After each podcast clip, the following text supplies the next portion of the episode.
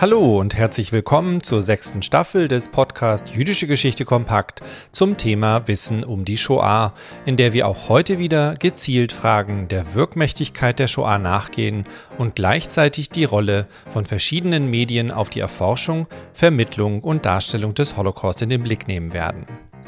Während der Podcast ein Gemeinschaftsprojekt des Instituts für die Geschichte der deutschen Juden in Hamburg und des Moses Mendelssohn Zentrums für europäisch-jüdische Studien in Potsdam ist, wird die momentan laufende Staffel vom IGDJ in Hamburg federführend betreut, was heute auch durch die Beteiligten sichtbar wird. Mein Name ist Björn Siegel, ich bin wissenschaftlicher Mitarbeiter am IGDJ und freue mich ganz besonders darauf, mit Ihnen heute ein weiteres Thema, einen weiteren Zugang und weitere Quellen, aber auch einen weiteren geografischen Raum in unserer Staffel zu erschließen. Damit folgen wir den beiden ersten Episoden der sechsten Staffel, die uns schon auf unterschiedliche Weise neue Zugänge zur Shoah eröffnet haben und uns damit auch neue Möglichkeiten aufgezeigt haben, wie das Wissen um die Shoah erschlossen werden kann. In der ersten Folge der Staffel diskutierten Kim Wünschmann, die Direktorin des IGDJ und Hannah Brinkmann, Künstlerin und Autorin, über die Potenziale von Graphic Novels, um das Wissen um die Shoah zugänglich und eine Auseinandersetzung mit der NS-Zeit und der nationalsozialistischen Verfolgungs- und Vernichtungsmaschinerie möglich zu machen. In der zweiten Folge wendeten wir uns mit Wolf Gruner von der University of Southern California in Los Angeles der Shoah Foundation und ihrem Interviewschatz zu, die im Laufe der letzten Jahrzehnte und Jahre vor allen Dingen immer wieder neu entdeckt und entschlüsselt wurden. Virtual und Augmented Reality sind nur zwei Möglichkeiten, die dieses Material neu zugänglich machten und auch es in die digitale Welt brachten. Und auch in der heutigen Folge nehmen wir einige dieser Ideen und Fragen der ersten beiden Episoden wieder auf, um die Rolle von Medien, Zugängen und Quellen in der Entwicklung von Forschungsfragen wie auch Vermittlungsangeboten über die Geschichte der Shoah nachzugehen. Die neunte und damit aktuellste Online-Ausstellung, die im Rahmen der Hamburger Schlüsseldokumente zur deutsch-jüdischen Geschichte von Dr. Anna Menny und mir selbst kuratiert wurde, gibt uns hierzu eine spannende und komplexe Hintergrundfolie, anhand derer wir das Staffelthema noch einmal neu beleuchten werden.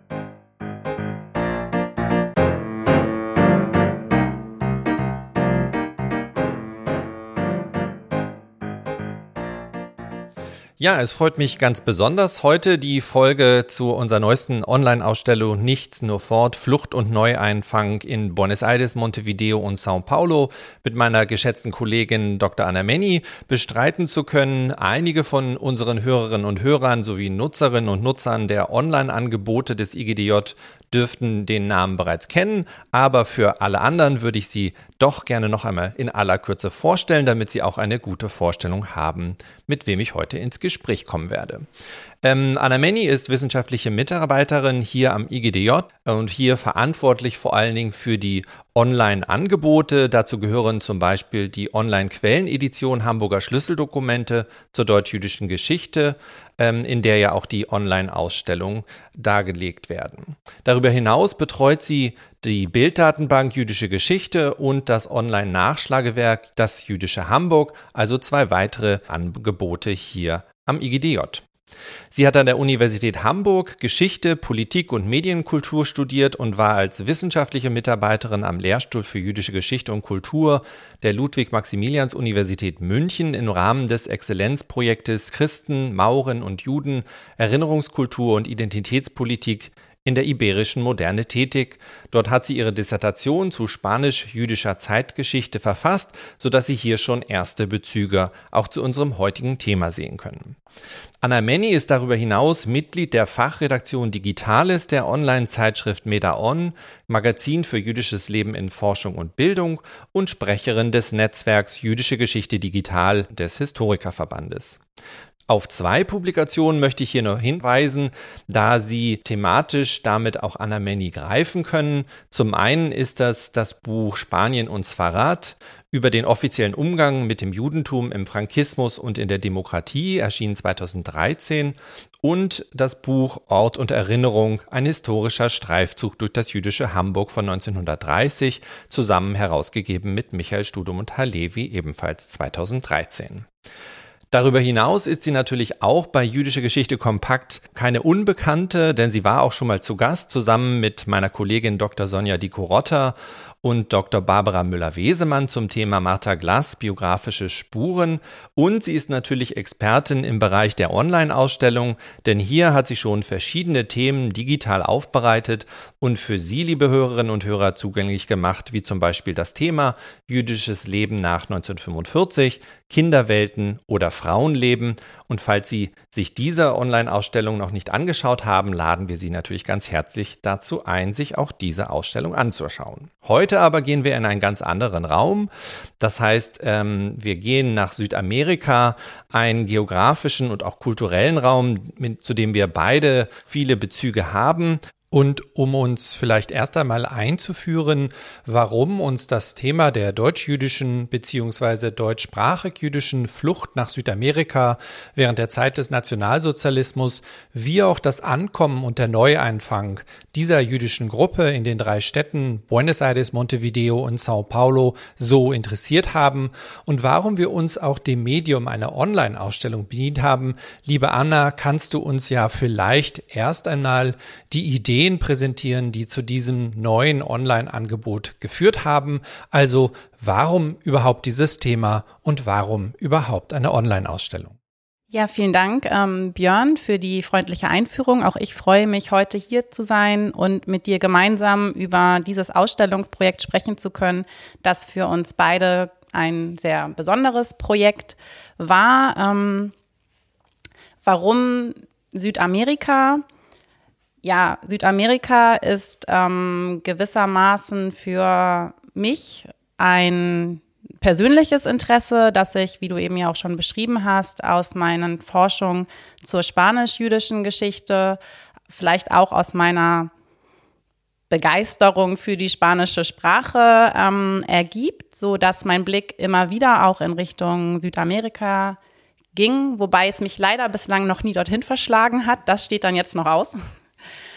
Und ähm, gleichzeitig versuchen wir ja bei den Schlüsseldokumenten Hamburg nicht als lokalgeschichtliche Größe zu verstehen, sondern Hamburg in seiner transnationalen Perspektive zu beleuchten und dabei eben auch gerade die transnationalen Bezüge in den Blick zu nehmen, die vielleicht nicht ganz offensichtlich sind und die auch nicht ganz so prominent sind.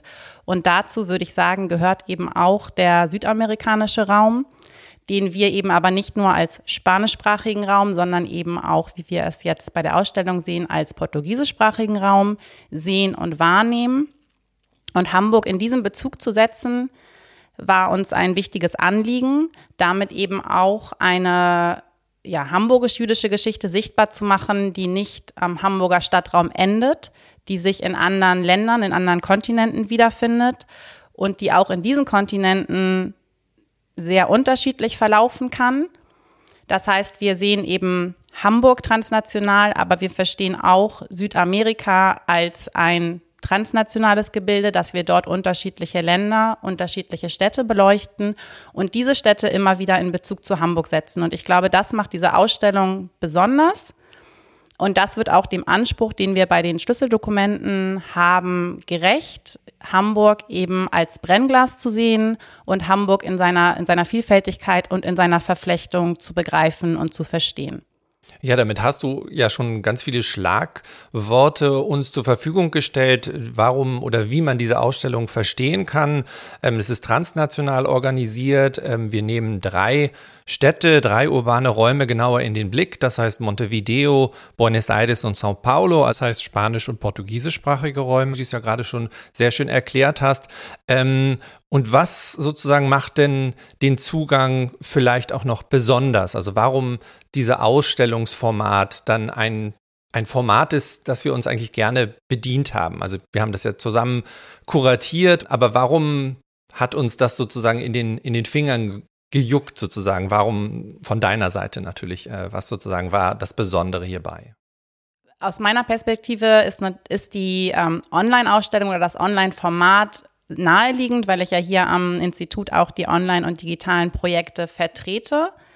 Ich glaube, das Besondere, ähm, ein Thema oder so ein großes Thema, das es ja letztendlich auch ist, ähm, aufzubereiten für ein breites Publikum, was unser Anspruch bei vielen ähm, oder gerade den Online-Projekten ja ist, dass wir ein breites Publikum ansprechen können, ein Publikum, das interessiert ist, aber vielleicht noch kein großes Vorwissen mitbringt und komplexe Inhalte so aufzubereiten, dass sie eben ähm, ja verschiedene Zielgruppen ansprechen finde ich immer sehr spannend und ich glaube, dass sich dafür das Medium der Ausstellung und vielleicht auch insbesondere der Online-Ausstellung anbietet, weil man eben sehr individuell diese Ausstellung besuchen kann und sich durch sie navigieren kann, weil das Online-Medium ohnehin Multimedialität ähm, erfordert, wenn man online ernst nimmt. Es gibt vielleicht kürzere Texte auch als bei einer Präsenzausstellung, die dann eher sozusagen in der Hyperlink-Struktur zu vertiefen sind. Aber das sind dann eben optionale Angebote. Das heißt, ich werde vielleicht erstmal weniger von der Menge erschlagen, als das bei einer Ausstellung der Fall wäre, die in einem Raum oder in einem Museum zu finden ist. Gleichzeitig ist eine solche Ausstellung von überall und zu jeder Zeit zugänglich, was gerade bei diesem Thema, wo es ja um transnationale Geschichte und Geschichten geht, sehr wichtig ist. Genau, also sie kann eben äh, sowohl in Hamburg besucht werden, aber eben auch in den südamerikanischen Städten, die wir beleuchten. Und das war uns natürlich auch ein wichtiges Anliegen. Und vielleicht als dritter Punkt unser, unsere Vorgehensweise ist ja, wie auch generell bei den Schlüsseldokumenten, von dem sehr konkreten ausgehend über größere Themen und größere Aspekte zu sprechen. Und das gelingt, glaube ich, in einer Ausstellung sehr gut, dass man praktisch reinzoomt in, eine, in einen Ort oder auch in eine sehr persönliche Geschichte, in einen sehr individuellen Moment, diesen erfahrbar macht und damit aber zugleich größere Geschichten erzählen kann. Und ich glaube, sozusagen diese parallele Struktur, dafür bieten sich Ausstellungen wirklich gut an. Also du hattest ja vorhin schon gesagt, dass wir besonders auch diesen Raum in den Blick nehmen wollen, um auch die diese Geschichten sichtbar zu machen, äh, um vielleicht auch unseren Hörerinnen und Hörern erst einmal den Hintergrund mitzuliefern, ist es ja letztendlich ein wichtiger Fluchtraum auch gewesen während der NS-Zeit. Also insgesamt 100.000 deutschsprachige Jüdinnen und Juden sind in diesen Raum geflohen. Das heißt natürlich nicht nur nach Argentinien, Brasilien und Uruguay, sondern auch in andere Länder wie Kolumbien, äh, Chile, äh, Paraguay und andere. Aber wir haben uns auf diese Länder ja beschränkt, sagen wir mal so, um zum einen, was du gerade auch gesagt hast, diesen transnationalen Moment abzubilden, aber um auch die Möglichkeit zu haben, hineinzuzoomen in die Stadt und in die Familien, auf das Individuum, das die Immigration, die Flucht äh, erleben, erfahren musste und sozusagen dann sich auch ein neuen, neues Leben aufbauen musste. Ähm, vielleicht um das abzurunden, insgesamt äh, sind ja 45.000 nach Argentinien ungefähr geflohen, 25.000 nach Brasilien und 6.000 bis 10.000 nach Uruguay. Also haben wir auch eine große Zahl abgedeckt. Ähm, nichtsdestotrotz war es ja in unseren Forschungen, wie wir auch dieses Thema erschlossen haben, immer wieder das Individuum, das uns entgegentrat, anhand von Quellen, von äh, bestimmten Objekten, die uns auch zur Verfügung gestellt wurden von den Familien. Und vielleicht kannst du uns hier mal so einen kleinen Moment sichtbar machen, wie das Individuum letztendlich stellvertretend für viele Geschichten steht und wie wir das benutzt haben in der Ausstellung.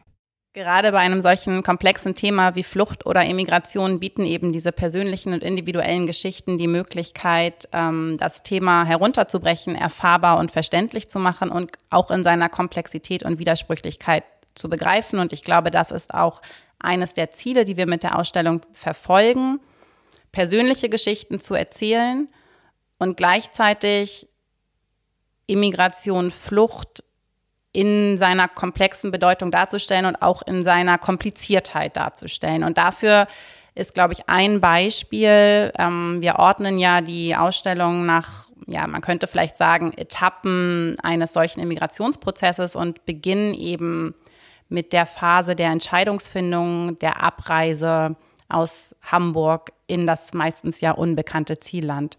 Und dort in diesem Kapitel für Argentinien finden wir zum Beispiel die Erinnerungen von Margot Aberle, die selbst noch Kind war, als sie mit ihrem älteren Bruder und ihren Eltern aus Hamburg nach Buenos Aires reist. Und sie beschreibt, wie sie diesen Abschied als Kind erlebt hat und wie sie auch ihre Eltern in dieser ja Ausnahmesituation erlebt hat.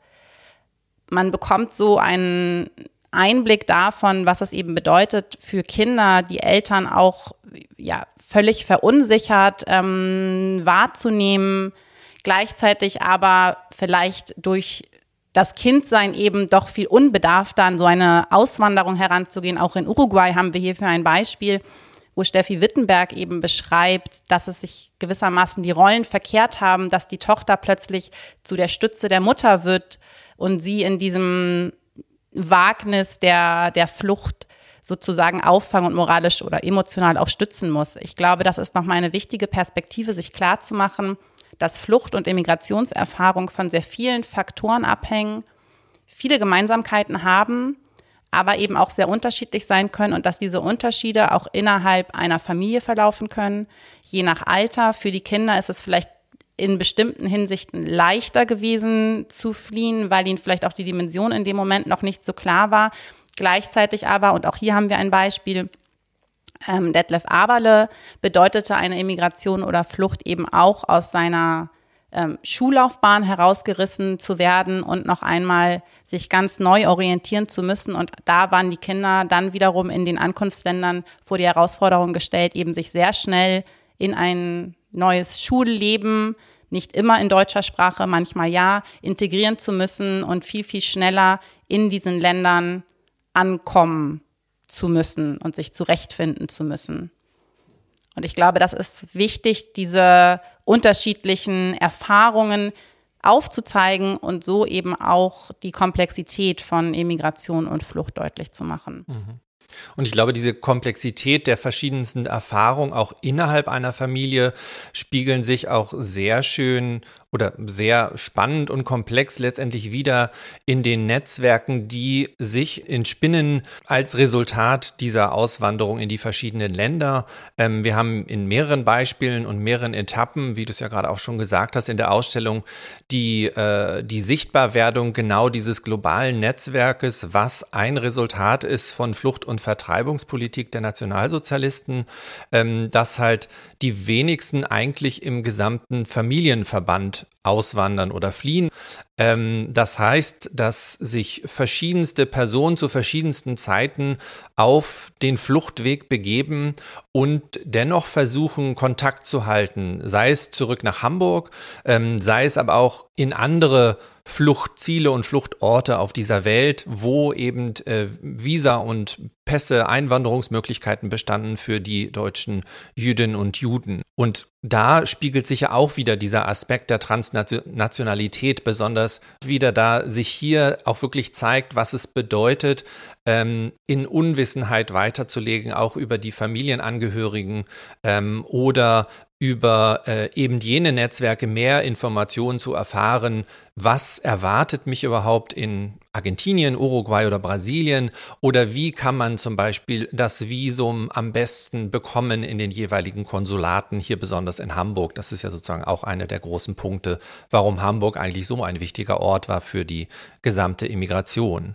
Ähm, das Schöne ist, und das hattest du auch schon gesagt, dass wir durch die persönliche Brille, die individuelle Brille, das entschlüsseln können und ihnen auch präsentieren können, da wir natürlich auch durch die Kontakte zu vielen Familien äh, auf, äh, auf der Welt, in den verschiedenen Immigrationsländern, aber auch hier in Hamburg, äh, Zugang bekommen haben, zum Beispiel zu Briefen und Bildern. Also wenn Sie die Ausstellung besuchen, werden Sie diese reichhaltige Fülle an Materialien sehen ähm, und besonders an verschiedensten Briefen. In, in meinem Fall äh, war es das, die, der, der, Briefverkehr zwischen Moses Goldschmidt und seinen Kindern beziehungsweise seiner Tochter ähm, taucht gerade dieses Element der Zerrissenheit der Familie besonders auf.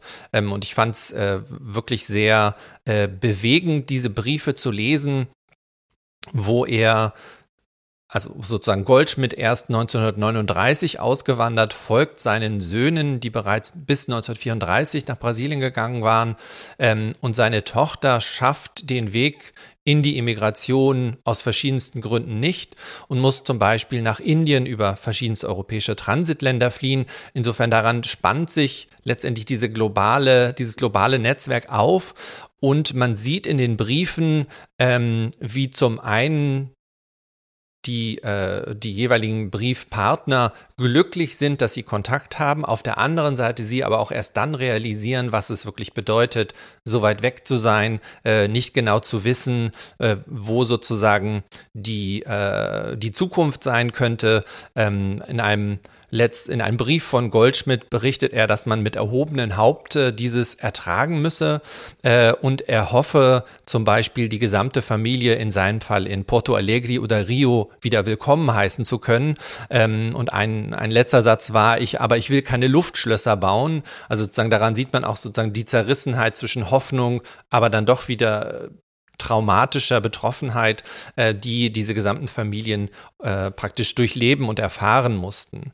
Ähm, wenn wir uns vielleicht diese, diese aus der persönlichen äh, Erfahrung vielleicht nochmal diesen Städten zuwenden, vielleicht welche Rolle könnten wir auch diesen Städten zuordnen, die ähm, ja in dem Immigrationsprozess ja auch eine ganz große Rolle spielen. Es ist ja nicht nur Hamburg, die eine Rolle spielt oder die NS-Behörden, sondern auch die Städte oder die Länder. Vielleicht Magst du uns darüber noch ein bisschen mehr berichten? In den drei Ländern kommen durchaus viele deutsch-jüdische Immigrantinnen und Immigranten an. Sie haben unterschiedliche Vergangenheiten, was die jüdische Einwanderung angeht. Aber wenn wir uns jetzt zunächst Argentinien anschauen, gibt es eben dort eine größere jüdische Einwanderung zu Beginn des 19. Jahrhunderts, die eher landwirtschaftlich äh, geprägt ist, wo sich dann eben auch deutschsprachige Kolonien gründen. Es gibt aber auch in den großen Städten, und wir haben uns jetzt hier in der Ausstellung ja Buenos Aires angeschaut, eben jüdische Gemeinden und auch deutschsprachig jüdische Gemeinden, daneben aber auch anderen Ursprungs, sei es sephardischer Herkunft oder eben auch osteuropäischer Herkunft. Ähnliches gilt dann auch für Montevideo in zahlenmäßig kleinerem Umfang. Wir sprachen ja auch schon über Netzwerke und das ist vielleicht auch nochmal wichtig. Also diejenigen, die ankommen, finden vor Ort auch Netzwerke vor. Das sind zum Teil deutschsprachige Netzwerke und dann eben auch deutschsprachig jüdische Netzwerke. Und diese Netzwerke spielen eine wichtige Rolle. Zum einen für die Organisation des Ankommens selbst. Also man kann sich eben an den Hilfsverein wenden, wenn es um Fragen von Wohnraum geht, um Fragen der Jobsuche, aber auch um die alltäglichen Dinge wie Kleidung, äh, Hilfe bei sprachlichen Angelegenheiten und ähnlichem. Und das sind eben Angebote, die von anderen Einwanderinnen und Einwanderern gegründet werden, um die neu ankommenden zu unterstützen. Es gibt darüber hinaus auch allgemeine äh, Angebote für Einwandernde, die dann aber eben nicht diesen speziellen, die spezielle Zielgruppe der deutsch-jüdischen Immigrantinnen und Immigranten so sehr im Fokus haben. Also ich glaube, diese Netzwerke spielen eine wichtige Rolle. Darüber hinaus gibt es eben auch die deutschsprachigen Netzwerke. Und da, und da unterscheiden sich die Orte dann auch wieder, gibt es natürlich große Unterschiede, was die politische Ausrichtung angeht. Und ich glaube, das ist interessant. Das ist jetzt nicht der Fokus unserer Ausstellung. Es gibt äh, in Argentinien natürlich zum einen eine deutschsprachige Gemeinde, die dort auch schon ansässig ist. Und das ist, glaube ich, der bekanntere Aspekt auch. Später dann nach 1945 noch viel mehr, die sich dem Nationalsozialismus sehr früh verschreibt und damit eben auch einige der Institutionen wie etwa ähm, deutsche Schulen oder ähnliches. Und es gibt dann eine deutschsprachige Gemeinde, die sich davon sehr stark abgrenzt und in politischer Opposition dazu befindet, wo dann vor allen Dingen natürlich die deutsch-jüdischen Immigrantinnen und Immigranten äh, sich auch verorten. Aber auch innerhalb dieser äh, antifaschistischen und demokratischen deutschsprachigen Gemeinde gibt es wiederum Unterschiede. Also auch das ist sehr komplex und auch da gibt es unterschiedliche Netzwerke. Wir bilden das ein wenig ab für Montevideo wo wir ähm, schlaglichtartig darauf verweisen, dass eben die ursprüngliche Heimat weiterhin eine Rolle spielt, auch für das politische Bewusstsein und auch dort ein, ein Kampf und ein Engagement stattfindet für ein anderes Deutschland. So heißt dann auch eine der großen ähm, politischen Gruppen, die andere heißt Freies Deutschland die sich eben in ihrem südamerikanischen Exil, das zunächst eben auch als ein temporäres Exil verstanden wird, für ein anderes Deutschland einsetzen, in das sie dann so die Hoffnung nach dem Sieg der Alliierten und dem, dem, Sieg über die Nationalsozialisten auch zurückkehren können und sich für eine andere politische Ordnung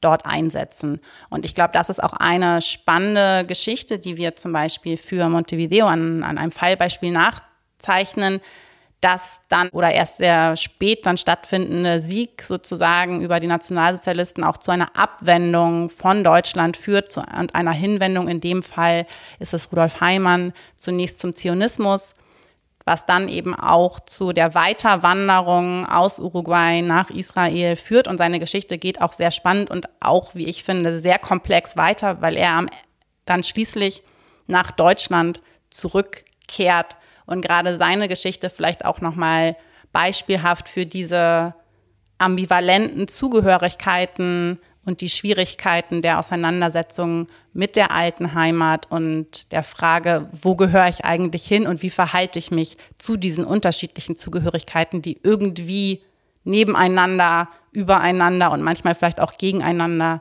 ähm, in der Person eingeschrieben sind.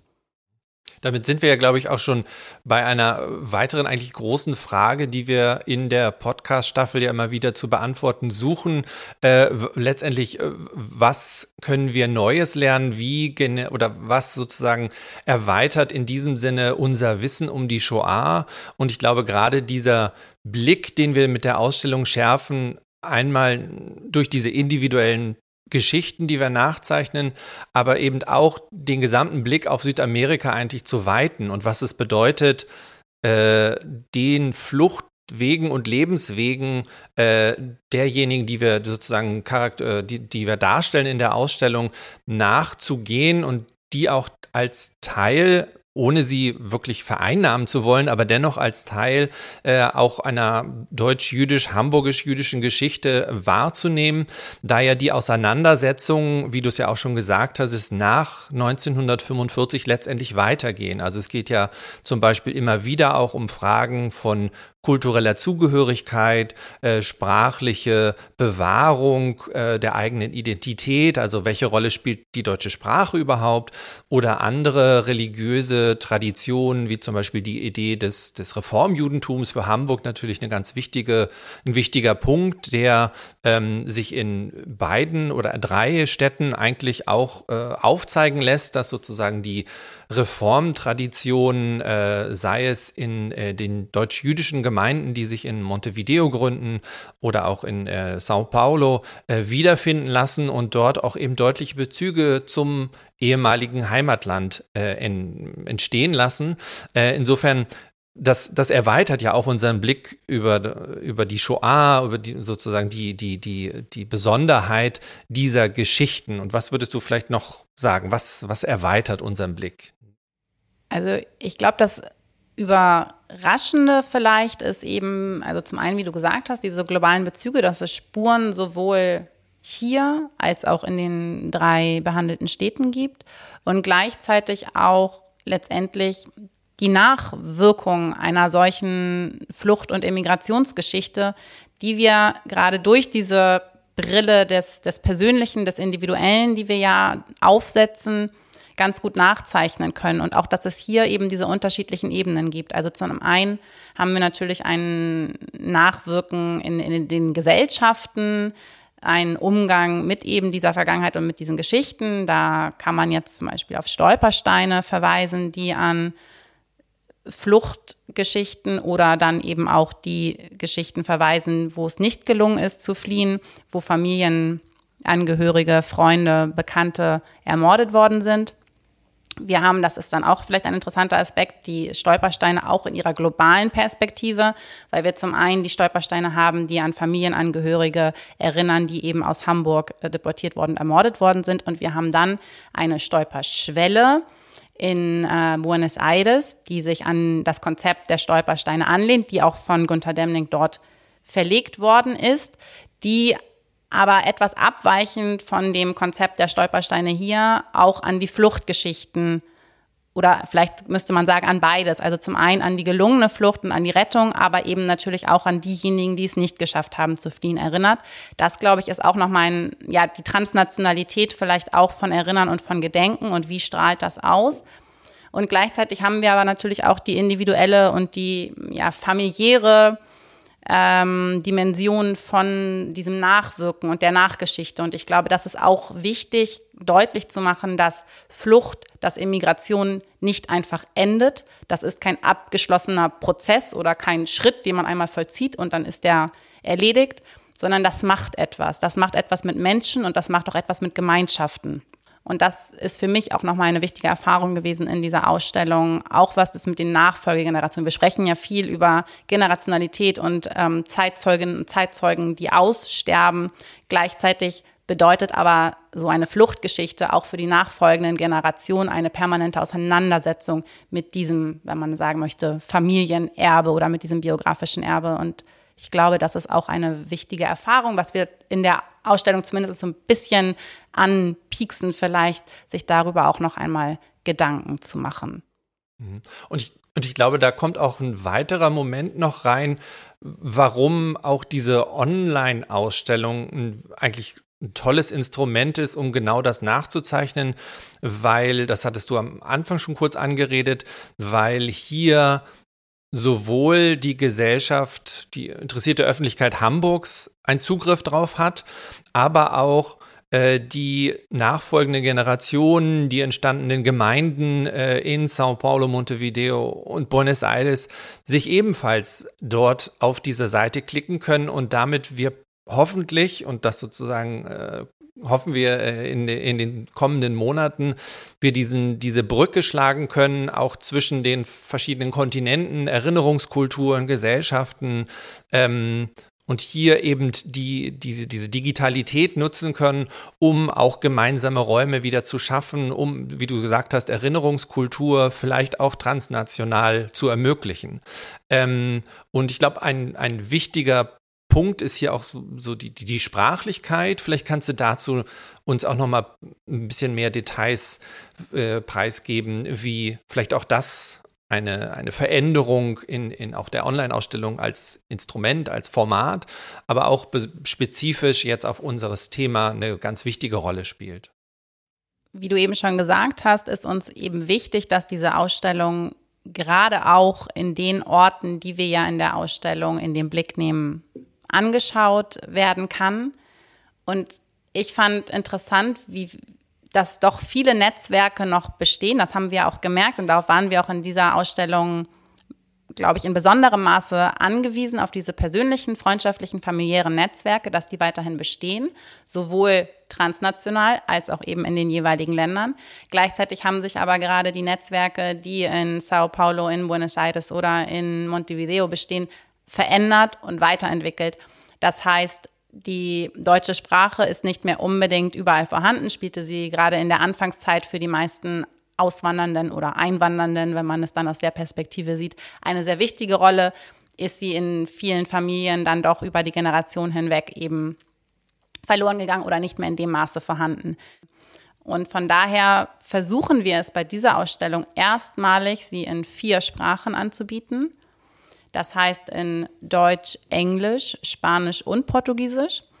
Wir hoffen nun durch diese Ergänzung nochmal ganz gezielt dann auch das Publikum in Brasilien, in Argentinien und in Uruguay anzusprechen. Und ich glaube, aufgrund der Netzwerke und der Kontakte, die wir geknüpft haben, während unserer Recherchen und der Vorbereitung zu dieser Ausstellung, dass das Interesse dort sehr hoch ist. Und vielleicht nochmal auf das Medium Online-Ausstellung zurückzukommen. Natürlich ist eine mehrsprachige Ausstellung auch möglich in einer Präsenzausstellung, aber da wären vier Sprachen dann sicherlich schon schwer umzusetzen. Ich glaube, das ist online einfacher, weil man sich eben am Anfang entscheiden kann, welche Sprachversion möchte ich mir anschauen. Man muss dann nicht vier Texttafeln nebeneinander haben, sondern man klickt sich eben entweder durch die portugiesische oder durch die englische oder durch die deutsche Sprachversion und hat dort dann eben die Inhalte entsprechend übersetzt.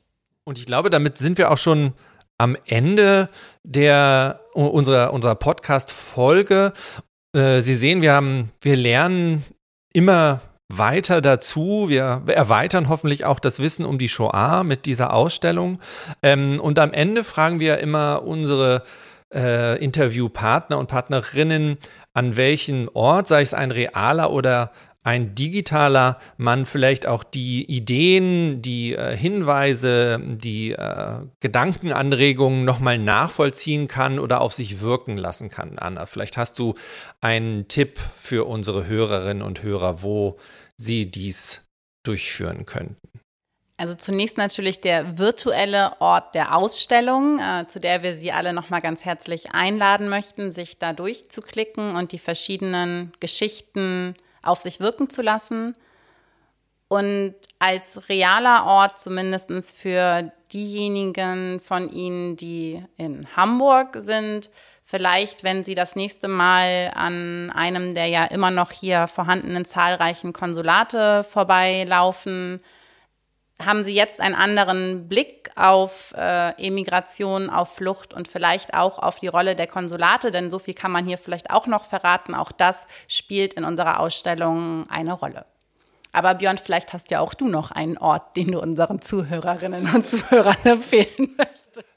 Ich habe auch einen Ort. Äh, dann würde ich vielleicht äh, es ist auch sozusagen ein Ort für alle Hamburgerinnen und Hamburger oder alle, für alle die, die Hamburg besuchen werden.